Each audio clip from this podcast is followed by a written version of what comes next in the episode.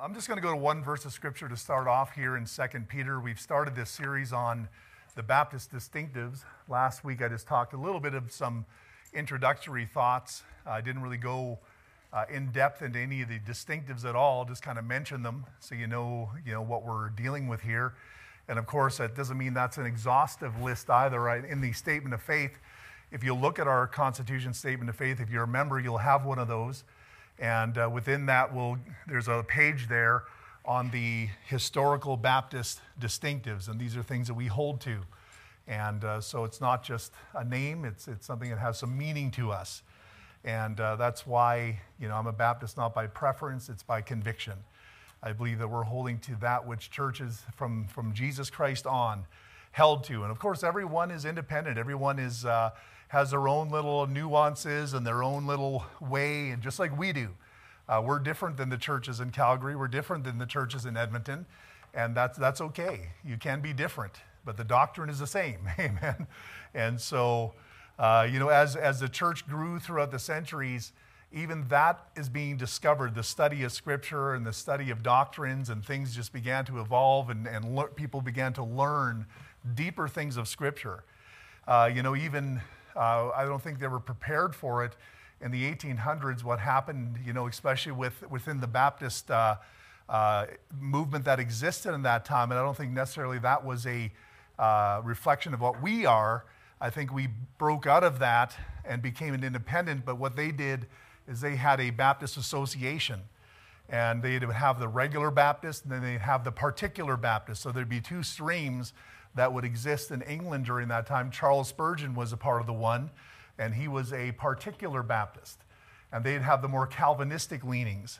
But the Calvinism of, of that particular Baptist is different than some of the Calvinism you hear today. It's not quite the same thing because he would weep and cry for people to come forward and, and make a decision for Christ. But nowadays, it seems Calvinism is, well, we don't really need to invite you because, I mean, if God chose you, he chose you. And so it's a really messed up situation. And so you got to be careful of certain Calvinistic leanings. Uh, John MacArthur is a Calvinist. Uh, you know, I know there's some good things he's written. I probably got books in my library by him, but you got to know what he is. And so don't be putting yourself on a regular diet of John MacArthur uh, because uh, there are some things, and I've saw many things uh, in relation to their doctrine that you ought not be giving yourself to. Amen. Even though some are okay you know, but who wants to pick through all of that? Amen. So you find yourself teachers that are in line with the scriptures and not messing around with those type of doctrines because we're definitely not Calvinists here. We're not interested in entertaining that at all. All right. Some people say, well, there's a five points of Calvinism. I'm two of those. I'm none of those. In fact, all five of them, I reject them. Because if you would do an in depth study of all five, you'd see that all five of them are tainted. Yeah, even the perseverance of the saints, you know, uh, there's two groups that, that, that have emerged, you know, within Christendom that uh, take on the teachings of a certain person. One is Calvinism, after John Calvin, who was a, a Roman Catholic priest who, who broke off Protestant. And then you'd have another one by the name of Jacob Arminius. And our, Arminianism is the teaching that you can lose your salvation or that's based on free will uh, to the extent that you choose whether you're going to be saved or not every day, you know. Calvinism is God chooses. Uh, Arminianism is that you only choose, and there's no balance between the two. And so many times, if you you'll bump into a German uh, a German Baptist, they'll look at you. And you'll say, "I'm a Baptist." They'll say, "Are you Arminianist or Calvinist?" Because they still see many times in those two streams, and you say, "I'm neither." well, what do you mean? well, you see, this is it. With Calvinism, the perseverance of the saints is that you know that you're part of the elect by whether you're persevering or not. So when you're not persevering, you're not quite sure. And I've seen, I've heard great teachers like the, the, the high teachers of the movement in Calvinism that doubted and began to doubt whether I'm really part of the elect because I feel at this moment I'm not persevering. And I'm sure in your life there's been times where you thought, I'm not persevering. And so it brings doubt of your salvation. So, in the same way, Arminianism does the same thing.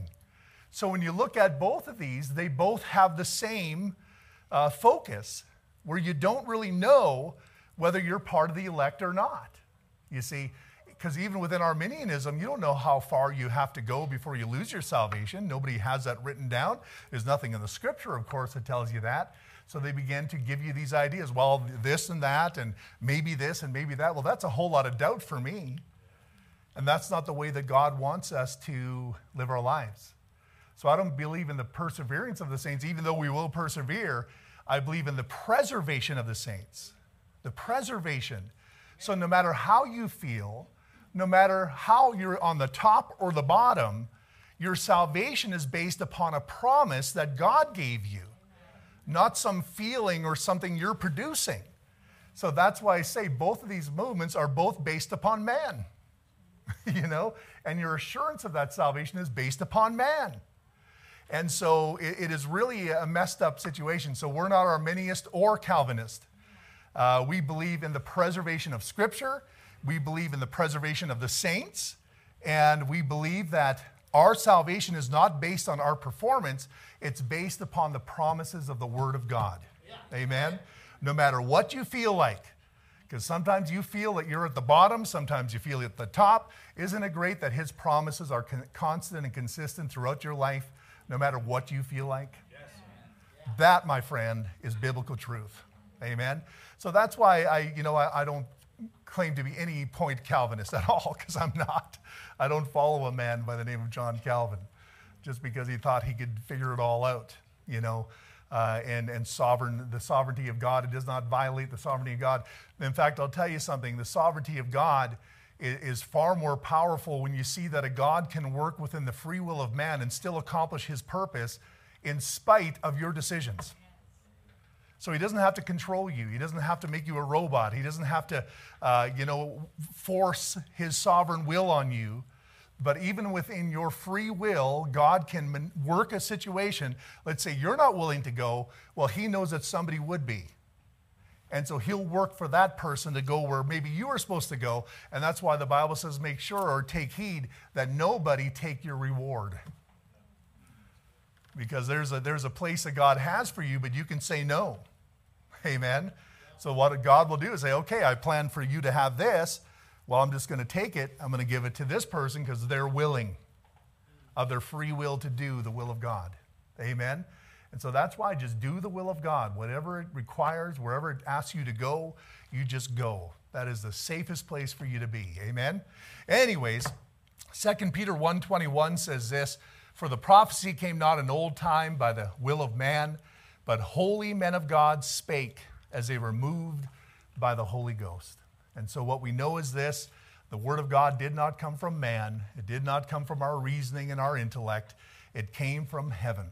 And it did not come from the will of man whatsoever. And so, a lot of the aspect of authority or biblical authority is, is, is really submitting to this aspect of revelational authority.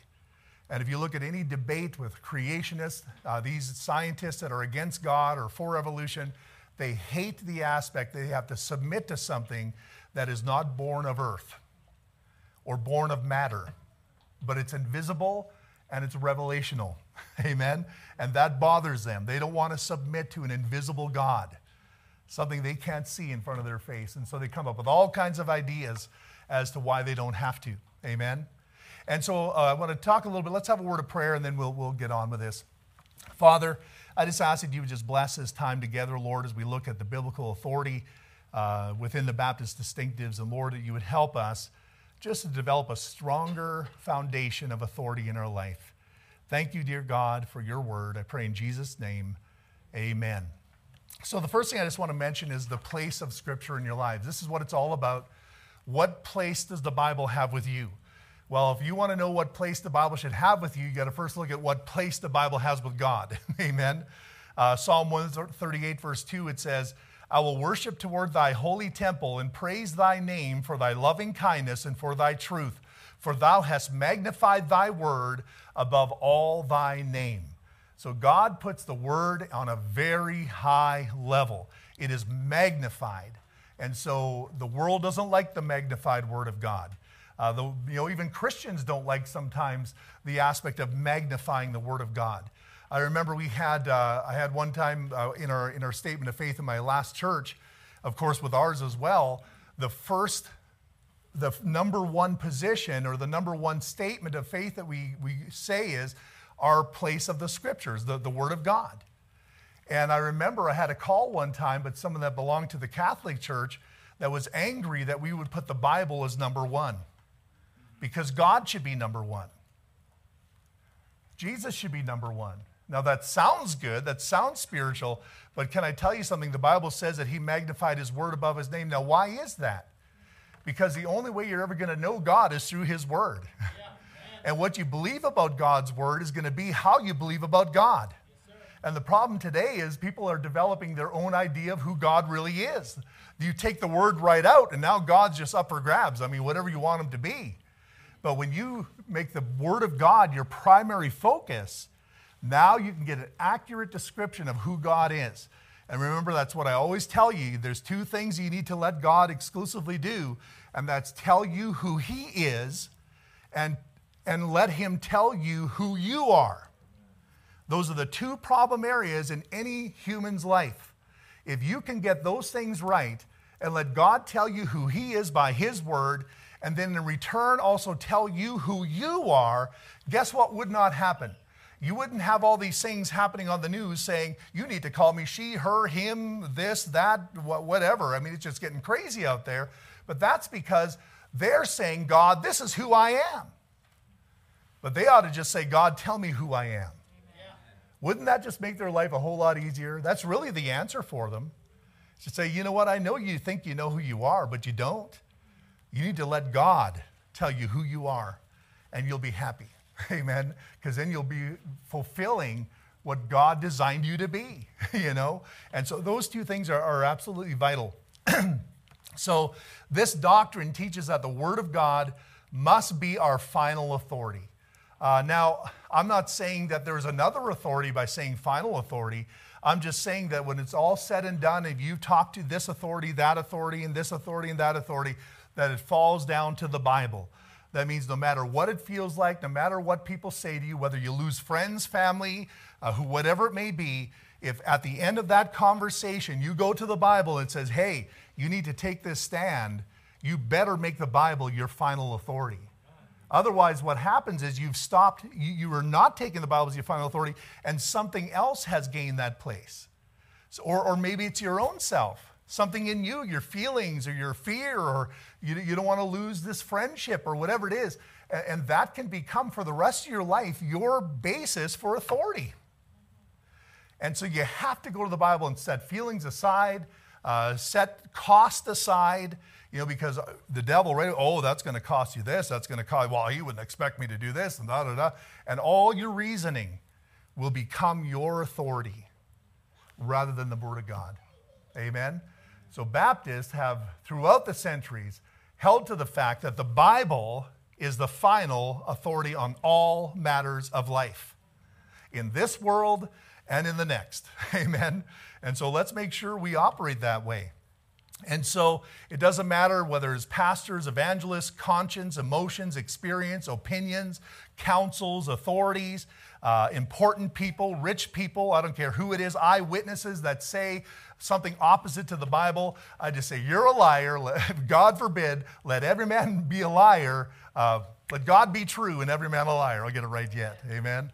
So, the essence of why the Baptists existed in the first place was because of the allowed creeds, the popes, and even the church taking the authority higher than the scripture. So, what we had to do is develop an idea of, you know what, we, we cannot take the Pope's authority, we cannot even take the church's authority over the scripture. Amen? And so, like I said, all of these doctrines that become our historical narratives, our, our historical principles, are born in the blood of, of Baptists and blood of Christians because it costs them, it costs them their lives.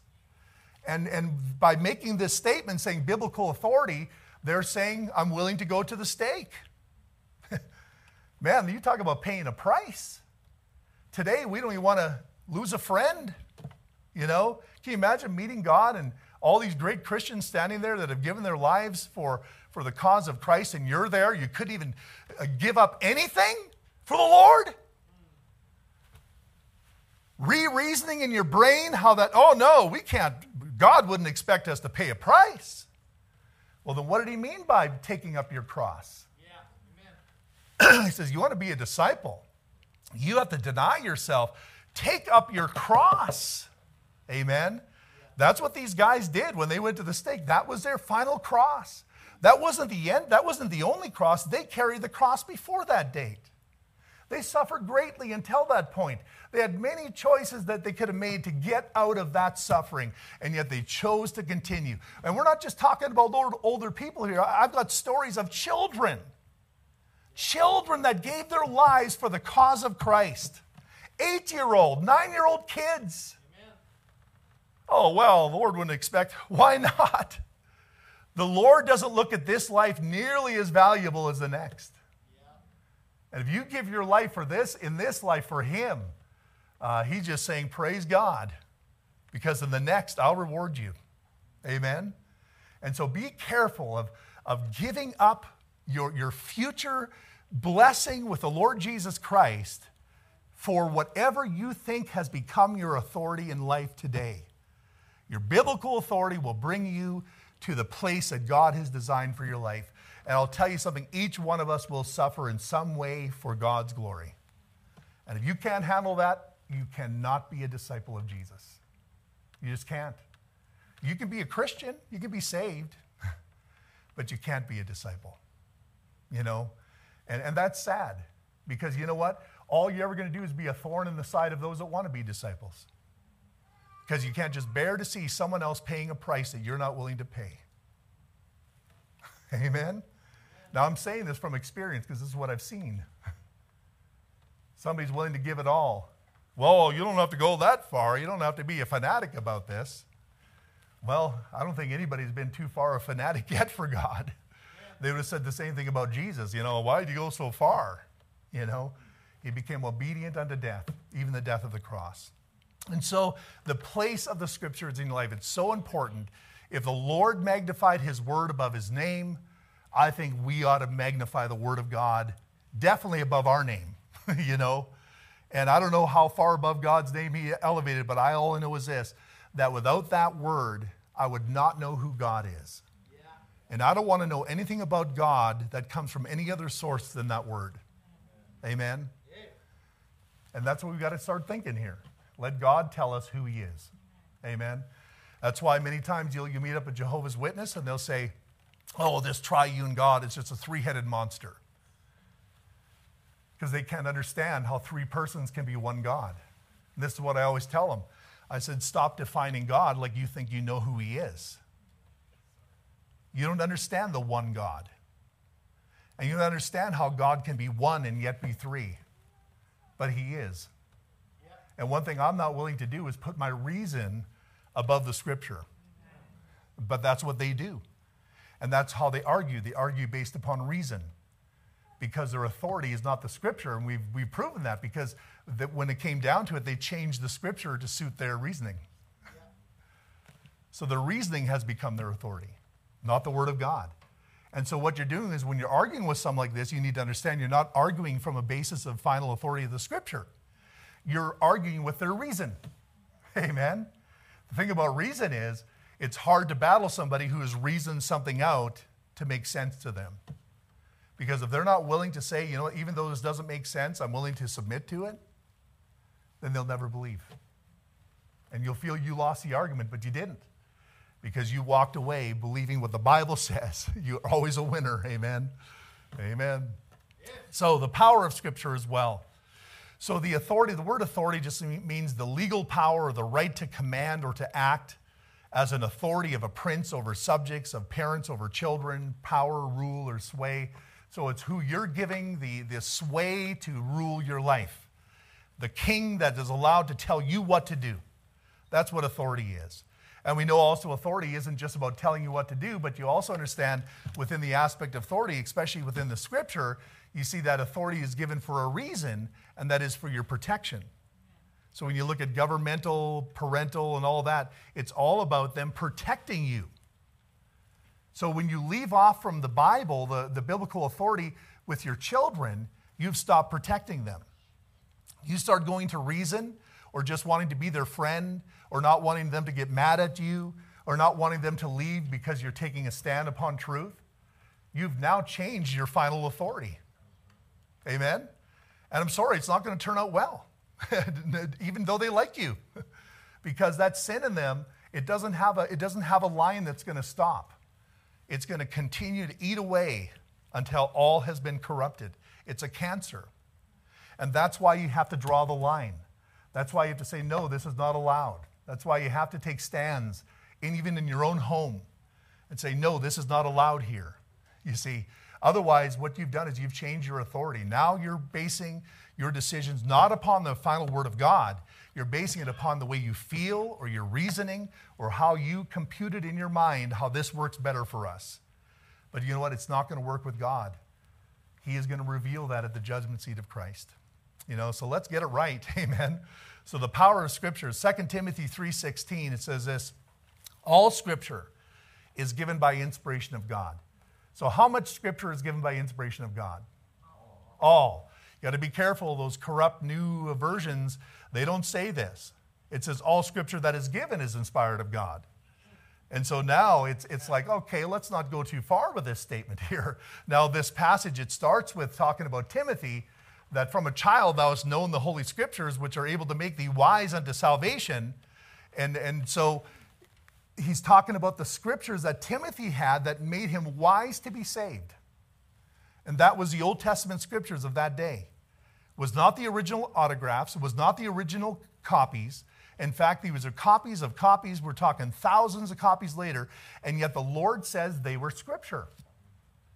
And so these scriptures that were copies and copies later are also called, also said to be given by inspiration of God. Inspiration is theopneustos, which means God breathed. So I'm going to tell you something. The Word of God is God breathed.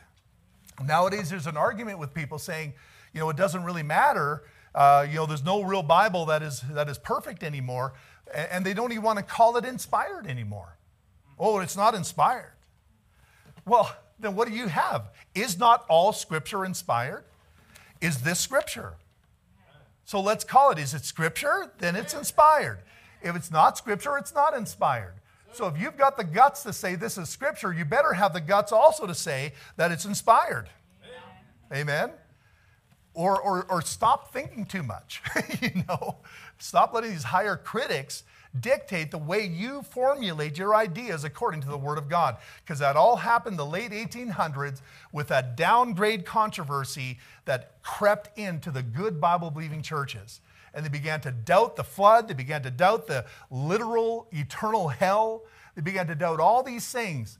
And you know what? They didn't even understand the need to fight for a perfect Bible because they had a perfect Bible.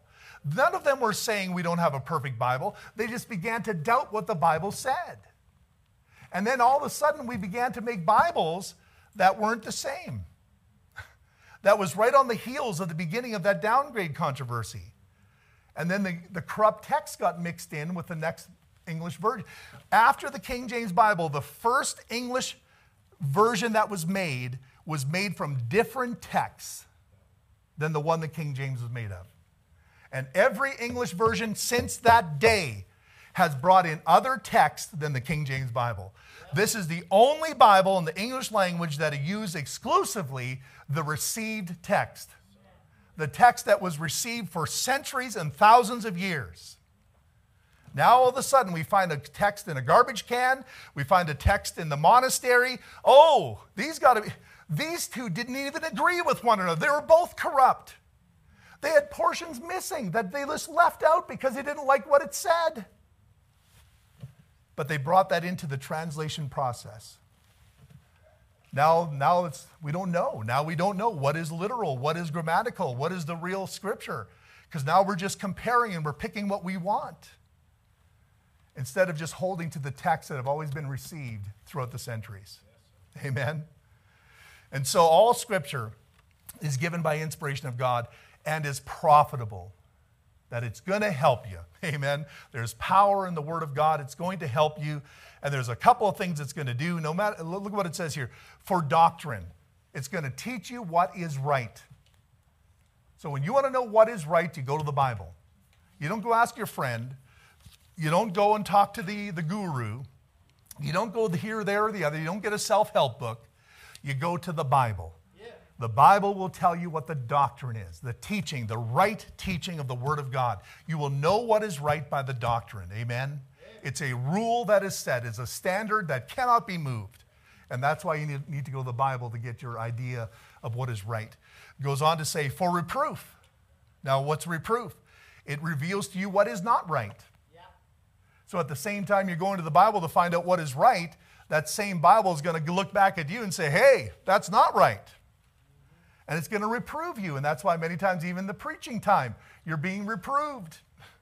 We don't like that. Preacher, we're not supposed to reprove people. Yes, we are. It's a part of my job.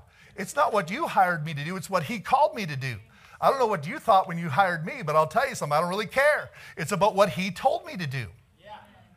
Preach the word in season, out of season, reprove, rebuke, exhort with all long suffering and doctrine which means you can spend the next 30 years with a bunch of people that don't want to listen and don't want to do the Word of God. You go up there, you stand behind that pulpit, and you tell them what is right and you tell them what is wrong. Yes, and when they're doing wrong, you rebuke them.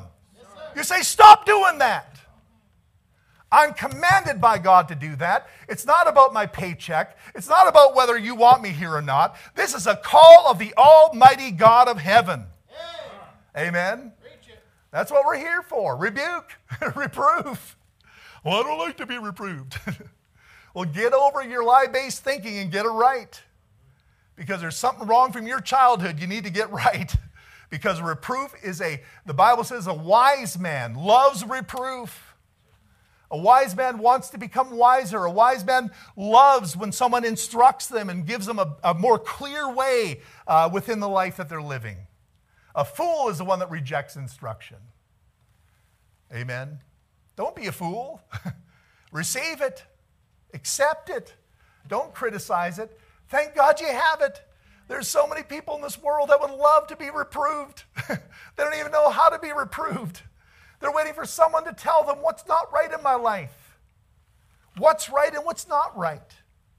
It goes on to say, for correction, this is how to get right. So not only does it just tell you what is right and then, uh, you know, what is not right, but it's taking you from your position of not right. It says, this is how you're going to get it right. It's the correction aspect of it. Amen? That's why within a sermon, I'll tell you this is, this is what confession of sin is.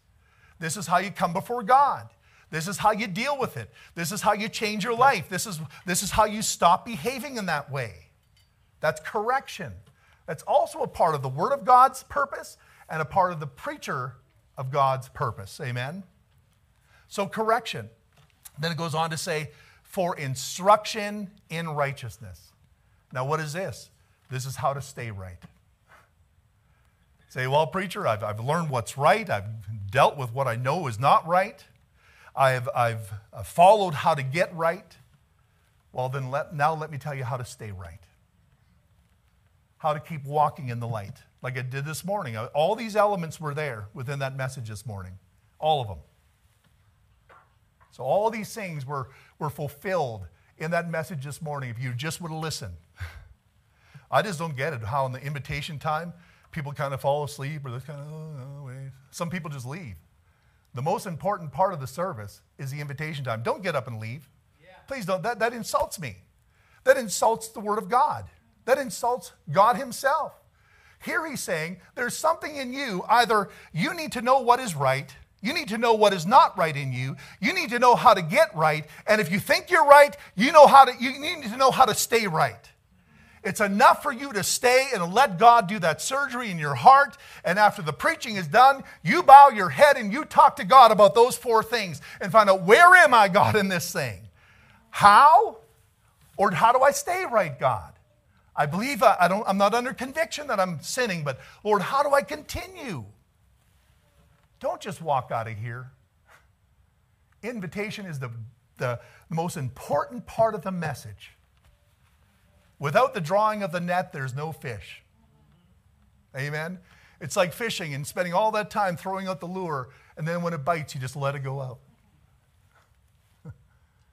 No, the invitation is a very vital part. That's where you have to introspect. That's where you have to look at what God is pointing to and say, Lord, I need to deal with this. You know? And I know how it is, man. I'll tell you, the devil will come in and say, oh, that's not that important. And, oh, well, we'll deal with that next week. Or, you know, I know how it is. That one thing that pops to the top of your head, it's so easy just to cover it up and put the cloud over top of it. But you know why the Lord brought it to the top of your head? He says He wants you to deal with it right now. But some people, well, I don't want to do that. So they kind of lose themselves in their thoughts. They think about lunch. They leave the invitation. They go to the bathroom. Folks, you can wait five minutes to go to the bathroom. Amen? You understand what I'm saying here? I'm not saying if you really got to go to the bathroom, go to the bathroom. You know, I don't want a mess happening here. but you know, be honest with yourself. Be honest with yourself because you need it. There's not a person here that can say, "Oh, I don't need this." I don't care if you're a part of my family. I don't care if you're, you've been serving God for 30 years. Every person, every person, amen. We all can grow. We all can change. Every message we hear. You know, we got people, I listen online to this, that, and the other. Folks, I'm going to tell you something. If you would just do what God told you to do within the services of this church, you would be a brand new person. Yes. But we try to cloud that up. Well, I'm getting from everywhere. Man, you just do what you're told to do from the Word of God, and you'll become somebody that, that's really going to be used by the Lord. And that's what it says here. It says that the man of God may be perfect. That doesn't mean you're going to be without sin or without problems, but perfect means exactly where you should be at that point of your life. That's perfection, you know? And in some of us, we're perfect for where we were 10 years ago. oh, we're perfect for where we were 40 years ago, you know? But no, we're talking about being perfect for today, where God has you for today with the understanding and the light that He's given you, and you've acted upon what you've learned. There's all kinds of things you need to learn yet. Like even Jesus said, I have much to teach it to you, but you know, you can't you cannot bear it now.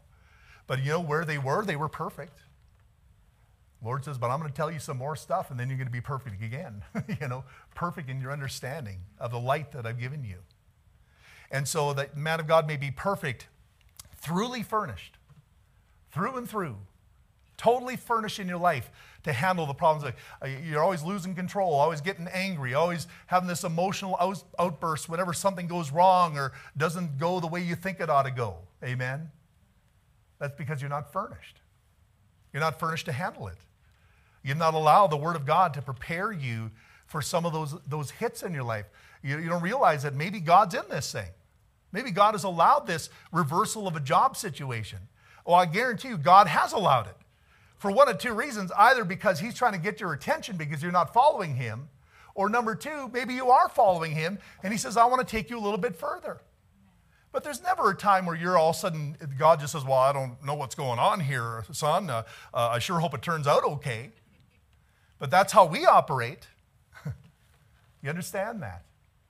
No matter what the health problem is, no matter what the financial issue is, no matter what the family problem is, it's all about understanding and being furnished throughly, not just externally, not just religiously, not just conforming to being a Christian that everybody thinks you ought to be and put on the mask every Sunday. I'm talking about internally being prepared for the, the spiritual attacks on your life that are going to happen tomorrow and the day after and the day after that, where you're going to respond in a way where God can use you as a powerful witness of His grace to this world. That's what the Word of God does. Amen. That's why we say that's our final authority. This is what it's all about. Amen. So I hope that helps you. We know that there's several authorities that are given to us in the scripture that fall underneath this, the, the authority of scripture. We talked about that a little bit in Sunday school. I really encourage you, if you were not there in Sunday school, please come to Sunday school. Uh, for me, myself, I feel that it's probably one of the most powerful times throughout the week is that time in Sunday school. I've had two people in the last week saying, How do we get these videos? I need to get them and give them out and so forth, you know, because they understand this is, these are the keys that we need, you know. And folks, we need to understand that in submission, like I talked about this morning, it's not about submitting to a person, it's submitting through a person. In your government, Trudeau, who wants to submit to Trudeau? So we don't submit to Trudeau, we submit through Trudeau. Because we know through him there's a God that's in control. Your husband, he, I mean, he just doesn't make good decisions. well, you don't submit to your husband, you submit through your husband. And you let God take control. That's a meek and quiet spirit. Amen. Not always freaking out. Oh, you, oh, you, you can't make proper decisions. I got to take control. You're just a rebel. You're not just a rebel against your husband, you're a rebel against God because you won't trust him to work through even a weak leader. Amen? That's very important. And so there's government, there's, there's parental, I won't go through all these verses here. There's pastoral authority. Oh, our pastor, we don't need to listen. That's the one place we don't have authority. Yeah, the, the one place that is probably the most important place on this planet People die and go to hell because we do not go out and tell people about Christ. Our, our testimonies are turning people away from the Lord Jesus Christ. That's the one place we do not need to obey. My goodness, man. We can go to A&W and we can put on their uniforms and we're all happy to put on A&W uniforms. And we're all happy to put on McDonald's uniforms. We go to the RCMP, we put on RCMP uniforms. But guess what? Preacher says dress modestly? No way. The most important place on this earth. Way more than A&W. There's souls in the balance. You need an authority spiritually. You need to listen to somebody about the things of God. And it's not left up to you because you're so spiritual, because you've been through so much. If that were so, he would have called you to pastor. Yeah, amen. amen. And he didn't. And if you think that he brought you here by the will of God, guess what? He brought you here to listen and obey. Not to just be your own authority and your own, do your own thing. And, and I, I don't want to say that as a, as a dictator because you know I'm not. But when I'm opening up this word and preaching, my friend, you surely better listen. You surely better take it seriously and stop being so rebellious against the things of God. It's working against the very cause of Christ. Amen. Yeah. Lord, help us. But it's a one place. We'll obey a, a boss because it's a paycheck. We won't obey a pastor because somehow it's not giving me money. Oh, I'm going to tell you something. There's a lot more riding on your obedience in this church than money. it's your whole position in the millennial reign of Christ. It's the souls that are going to be saved through your life. It's everything.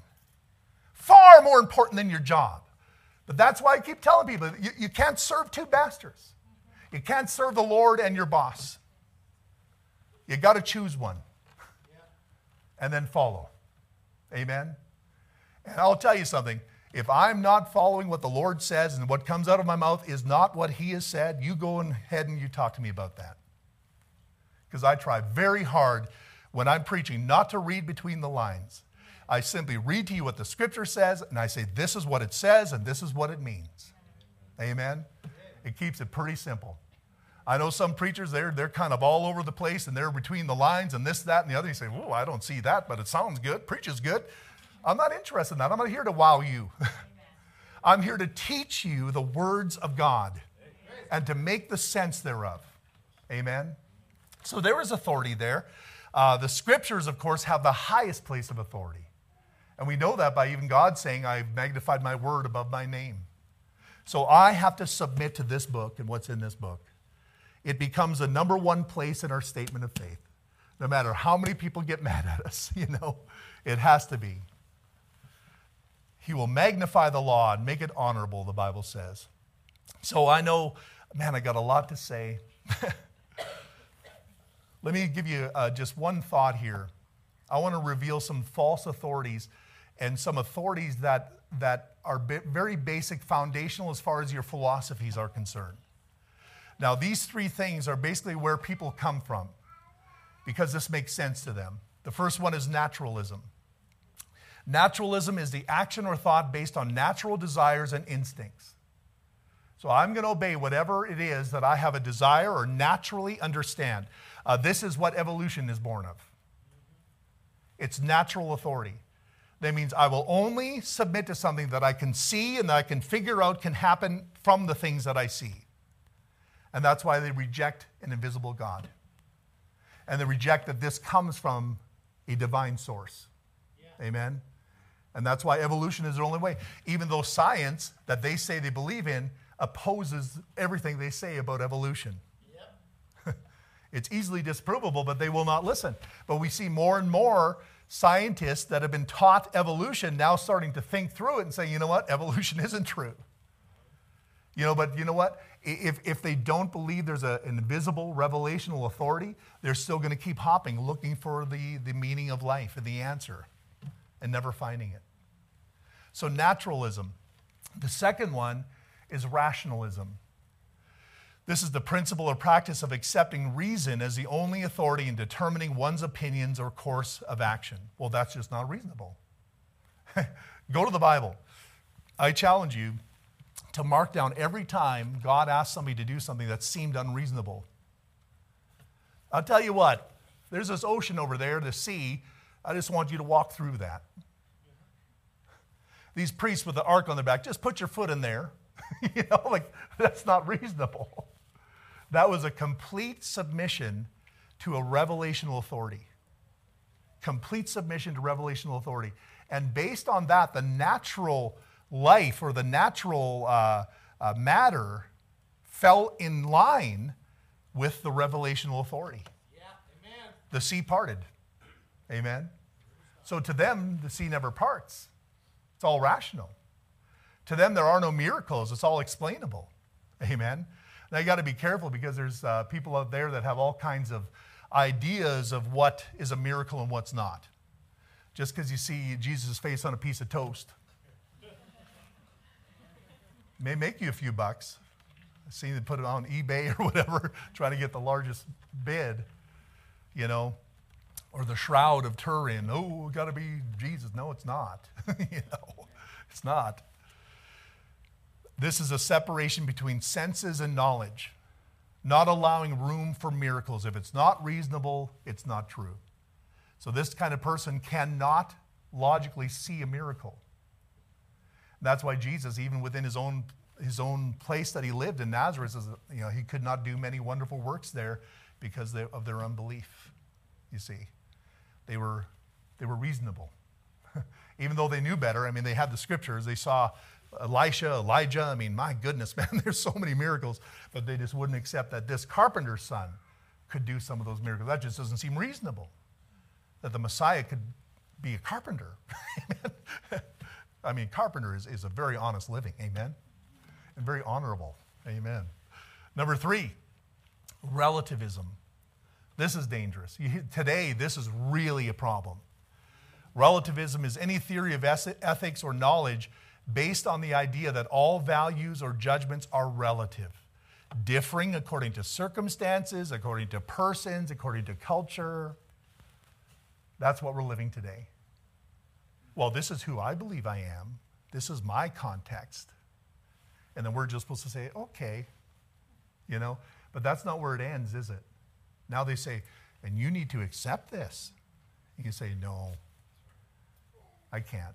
Because if I accept that, now I'm accepting relativism as my authority. See, I, now I've turned away from biblical authority and I'm going to relativism. So if you're going to buy into this stuff, guys, you're going to buy into this stuff. I'm sorry, you have left off of biblical authority. Well, you see, it just makes it easier to survive at school and work. Well, yeah, well, there's nothing in the Bible that said it's supposed to be easy for the Christians to survive. That's why the cross is on the back. Amen. You're supposed to maintain that biblical authority throughout your life, even though relativism is running rampant. You know, well, this is the way I feel. Well, I'm sorry, that's not what I believe. Now, you don't have to get an argument about it. In fact, a lot of that is just plain stupid because they're not willing to listen to you, especially in a crowd. you know, you don't go to a big crowd and try to convince them, they're not going to listen to you unless you put it on social media and then you can you know blast it out for the next hundred years on a video you know so relativism and so um, with this there's, there's some other authorities that we need to consider the one is church authority i already talked about that we know that the authority of the roman catholic church they place the scripture beneath the church So the scriptures are not exalted above the church. The, the church is, is, the scriptures are subservient to the church, you know, and that's danger, especially because there's a pope, and we call that papal authority. And, you know, that's why throughout the centuries, since the, the 300 uh, AD and on, there was all kinds of statements that were made that you know, oh, now there's purgatory. And now, oh, yeah, the Virgin Mary, she's perfect. And oh, she was immaculately conceived as well, not just Jesus, but the Virgin Mary as well. And these were all papal statements that were made when he, sat, when he, when he spoke ex cathedra. When he speaks that way, it, it, it's, it supersedes the scripture. And that's why to this day they're still going to priests and they're saying, Forgive my sin. That's simply because it became a statement made by a pope not from the scripture. And that's why we're battling here, right? Because, because the Baptist said, no, it's the Bible. I'm not going to confess my sin to a priest. I'm not going to submit to this, this pope uh, and what he's saying. I'm going to submit to what the Bible says. Now, the problem was that somehow this Roman Catholic Church got this governmental authority. And the leader of that government said, hey, well, you can use the full extent of the sword of the law to forward your doctrine. And that's when people died. Because it was a, that's why we believe so strongly in separation of church and state. There's no church that ever ought to desire to have the authority of the government so they can wield a sword to force people to listen to what they say and to follow after and to make them somehow uh, forcibly uh, you know, conform to our ideas. That in itself is against Baptist principles. Because one of the principles is individual soul liberty. That's another one that evolved out of this. We believe every person has to choose according to their own conscience as it's molded by the Word of God what they believe. Amen? But like I said, that doesn't mean you can just go anywhere you want and say, well, I believe this and, and I individual soul liberty. Well, the thing is, this church is based upon a specific faith. And so you, that's why we have membership. Membership creates a boundary. And that boundary creates a specific faith that we hold to in this word. And so it's not about everybody coming in and individual soul liberty. It's about who's going to submit to the same doctrine that we're believing here, which is, we believe, historical and goes back to the beginning. So now someone comes along and says, Well, I believe this. I saw it on the internet and it goes against our statement of faith. We say, well, you can't be a member. You're welcome to sit there, but you, you can't infiltrate this church and try to turn people. The moment you do that, I'm going to kick you out. Amen. I had a guy come in, he didn't like the King James Bible. He just was kind of, he's against the King James Bible. It's just not perfect. He says it's the best Bible, but I don't use it because everybody thinks it's perfect. so I'm just like, okay, so you don't want to use the best. Well, I believe it's perfect. I believe it's a Bible that can be absolutely trusted, every word of the book. Amen. Amen. And so I told him, I says, well, that's fine. You're welcome to come, but of course you can't be a member with that idea. I says, and surely you can't go argue with people in the church. Oh, why not? We as Christians are supposed to be able to debate the. No, there is no debate. Never is there a debate in the house of God. That's not healthy. And that may be okay for Joe Biden and Trump, but that's not for us. Because there's nothing to debate. We already got our faith settled. Amen. We're just wondering who the Lord is bringing in to make this body stronger. I'm not here to change what you, if you want to believe what you want. That's why I said, man, there's a thousand churches around us that hold to exactly what you're talking about. Why did you go there? Well, I like this church. Well, why? Well, the fact of the matter is, if we did what you just told us to do, we wouldn't be the church that you like so much. Yeah. We'd be just like them. And then where would you go? to another church that believes the King James Bible is the Word of God? I mean, my goodness, what's going on here? you know? So it's kind of weird, but that's the way it works. There's creedal authority. You ever heard about the creeds? Well, which creed do we have, Pastor? We don't have a creed. Well, what about the Westminster Confession? Or what about the Augsburg Confession? What about the Helvetic Confession of the Reformed Church? Or the 39 Articles of the Anglican Church? Uh, there's also two ancient patristic creeds held by some the Apostles' Creed. What about the Nicene Creed? We got to have some kind of creed here, preacher. Nope. No creed. We have our own statement of faith. That's all you get. It's an independent body we hold to the scripture, we don't hold to no creed, no creedal authority. Nobody that went before us dictated what we're going to believe here. We have, with our own mind and heart, determined from the scripture what it is we believe is truth, and I'm not going to take on the errors of the past. Because I'll tell you something, a lot of these creeds were built when people didn't have a perfect understanding of a lot of things. We're in a very special time today. That's why I even added the, the, uh, um, the pre trib rapture to our statement of faith. Because you know what? That's the battle of the day, it's a prophecy. They thought that was back in the 1800s when, the, when they started attacking the Bible, they started having prophecy conferences.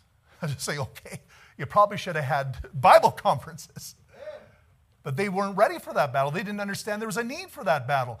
Uh, there was only few people, a handful of people that saw the battle unravel, like uh, Dean Burgon and guys like this that read that that wrote books against what was happening in their day. They saw these guys bring these transcripts and these, these texts, and he started writing books and warning all the Christians about it. And those books are still in published today. I got all of them. You know? That's the battle that was being fought then, but they weren't ready because they, they didn't understand there was a need. Why, why are we fighting against this Bible thing? We've had the same Bible for 400 years. All of a sudden, we need a better one? Let's have a prophecy conference. I get it. Prophecy was coming on the scene. It was, you know, you think it sense the end of days. You know, but now, I can't tell you how many people I got to battle with about the rapture and things like that that have a great impact on, on the effectiveness of the local church. I, I fight for the imminent return of the Lord Jesus Christ. That means there's nothing that needs to take place for Jesus to come. It keeps you on your toes, it keeps you ready to meet God. The devil wants to steal that away. He wants you to look for the Antichrist, not the Christ. and that's why it's a part of our statement. It's not just because we got a pet doctrine we want to hold on to, because I believe it has a great impact in the local church and churches that hold that. And this is what I've seen they turn wacky. They turn wacky. And I don't want to be wacky. I want to be a good church. Amen. That's waiting for Jesus to come. That's being careful because they know that Jesus can come at any time. So let's make sure we keep our eyes focused and we, we care about one another and help one another the best we can because the time is coming very shortly. I, I even hesitate to say shortly because that kind of infers a time period. Now. Now. Hey, Pastor, when's Jesus going to come? Now. That's all I can say now. When now? When is it going to happen? Now. we, can't, we can't infer time because it's imminent. And that's, there's nothing that needs to take place here. Amen? So, creedal authority, cultic authority, extra biblical writings. You know, the Book of Mormon. You have the JWs with the Watchtower magazine.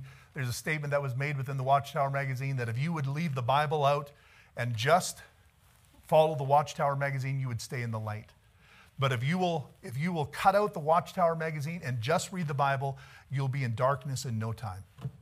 That is a statement from their own people. And I, I mean, where can you start with the Book of Mormon? I mean, my goodness, man, I've done a lot of research in that stuff. And there's people, oh, well, what's the difference? the difference is, what is your authority? That's a difference. You got a bunch of Christians there talking about Jesus, but their authority isn't the final word of God. It's some kind of a cultic authority, some extra biblical. That's why you hear a lot about the book of Enoch. Well, the demons came and they did this. That's just plain stupid. Do you understand that? I like that word stupid because that's what it is. The scriptures don't talk about that. Well, the book of Enoch does, and the book of Enoch was only written about 100 years before Jesus. Where, where did Enoch live? When did he live? That was quite a bit earlier. It's funny how it just came on the scene in the time of Christ. You know, I got the book of Enoch. I know what it says. I, it's in some tote somewhere. I remember just trying to read it one time. I said, man, this feels dirty. I just kind of, I didn't want to read it. I just felt that there was a spiritual essence there that I did not want to give myself to. So the book of Enoch, no. it's, it's stinking lies. It's filthy. And you know what it's doing? It's attacking the final authority of Scripture. We have 66 books of the Bible. They were given to us by God. The book of Isaiah, which is a tuning fork of the Word of God, has 66 chapters. And I challenge you to go to each chapter and coincide that with each book. It's funny that in, uh, what is it, the 39th or 40th book of the Bible, which is the book of Matthew, also we're talking about the voice crying in the wilderness. The 66th book, we're talking about this new heaven and new earth. The Lord is tuning it. He's saying, I'm going to show you now that there is no other canonization that needs to take place here. The measuring stick has been laid out. Amen. No book of Enoch, no book of Thomas, you hear stuff like that, you say, nah, I believe the Word of God. I'm not going to allow myself to be shaken upon the final authority of Scripture. Amen? Yeah. There's charismatic authority. There's people that'll run their heads into a wall because some spirit told them to. And then you tell them what the Bible says. Well, I don't know what the Bible says, but I just know what I experienced. And I know I went through this, so it's got to mean something. Well, what you believe is, is experiential authority. You're no longer believing in biblical authority. You are giving yourself to experience. Because you went through something, that's what now has become your authority in life. And I'm sorry, you're not going to all of a sudden go back next day to biblical authority. You're going to continue on in that authority. You're going to teach your children how to live their life in experience over the scripture, and they're going to fail as a Christian if they even believe the Bible after that. Then there's cranial authority, like we talked about already many times authority of reason. Only what makes sense becomes authoritative to those that hold this view. Then there's conscience authority. Well, conscience is good. Yeah, but conscience is only as good as the, as the source of truth that you give it to form it. So your conscience, sure, uh, as a little child, the conscience of a child is so moldable. You, whatever you give it, it begins to assimilate that, and that conscience develops around that. So your conscience, uh, the Bible says, uh, consciences can be good, they can be weak, they can be evil, and they can even be seared. So they are not good for final authority, you know, but they are a guide if you've got the proper source of truth. So the conscience was given to you to be formed by the scripture. And when it's formed by the scripture, then the Holy Spirit of God can use your conscience to guide you through things. But it's not your conscience that's guiding you, it's the Word of God through your conscience. Your conscience becomes a moral governor, and that's why I always say, you know, the Buddhist feels real bad they didn't give their, their food to the idol that day.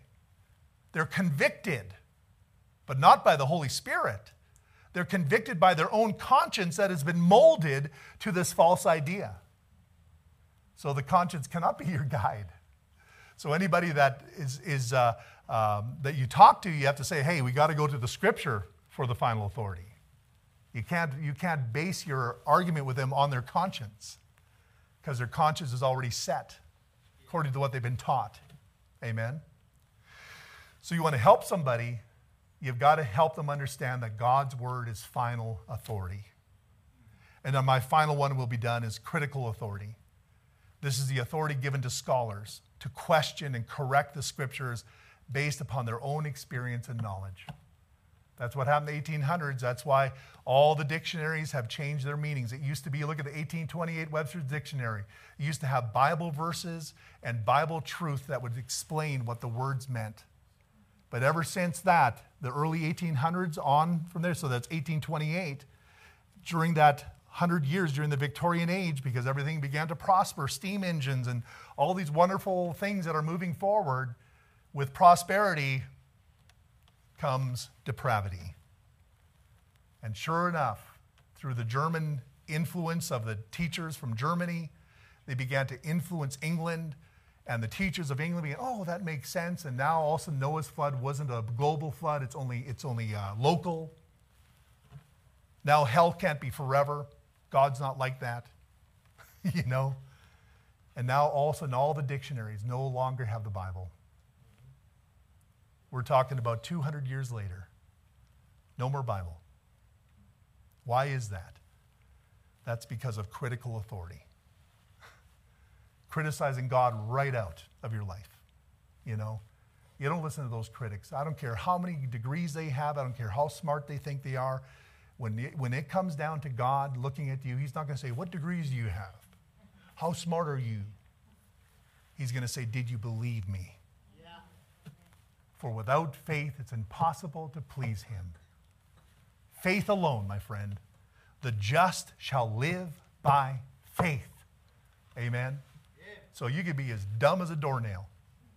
And if you believe God, he'll say, Well done, thou good and faithful servant. Amen. Yeah. I don't know how dumb a doornail is, but must be pretty dumb. Amen. He doesn't know what to do except just be there. Amen. Let's bow our heads. Christian, have you settled biblical authority in your life? Because a lot of Christians, I'm not saying that they even purposely do this, but what happens is because of what you go through in life, you begin to shift authority to your reason, to your conscience, to what you think is more reasonable with this situation. Folks, you got to get back to the Bible. And I know it's going to cost you, it's going to hurt. it hurt Jesus too but it's going to bring blessing. It's going to bring reward in your life. It's going to bring blessing to your next generation, your children, your grandchildren. They need to see that you're standing upon the word of our God because your position will be known by generations to come. And they'll say, you know what? This is what they believe. This is what they allowed to take place. Stand for Christ. Even if you've failed to this point, take a stand right now and say, Lord, I'm going to change my life. I'm going back to the scriptures.